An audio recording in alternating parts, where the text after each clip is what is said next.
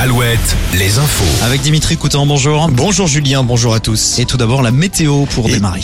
Et toujours ce temps agréable dans le Grand Ouest du ciel bleu un peu partout, sauf en Nouvelle-Aquitaine où c'est légèrement couvert par endroits.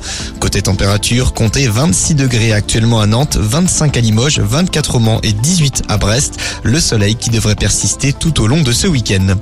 En Maine-et-Loire, près de 1000 personnes étaient réunies ce matin à Trélazé pour rendre un dernier hommage à Caïs, ce jeune homme de 18 ans décédé des suites de ses blessures après une rixe à Angers dans le quartier de la Roseraie. C'était le 15 mai dernier.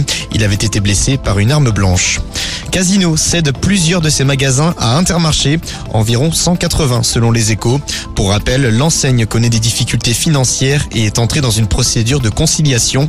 Casino est le troisième acteur de la distribution alimentaire en France. Six engins explosifs ont été découverts dans le Finistère au large de, au large de Plouguerneau, des munitions allemandes de la Seconde Guerre mondiale.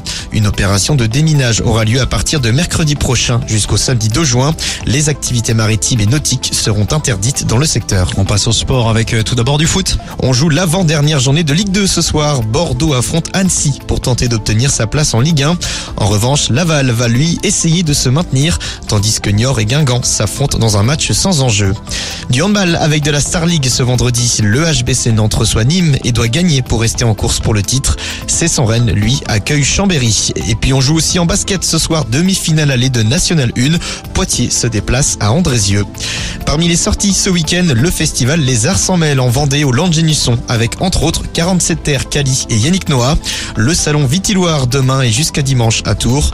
Dans les Deux-Sèvres, du côté de Partenay, le coup d'envoi de la Carna, anciennement appelée les Fêtes de la Pentecôte. À noter également la Marche des Fiertés demain après-midi à Saint-Nazaire et en. Merci Dimitri, à tout à l'heure, 18h pour un nouveau point sur l'actu.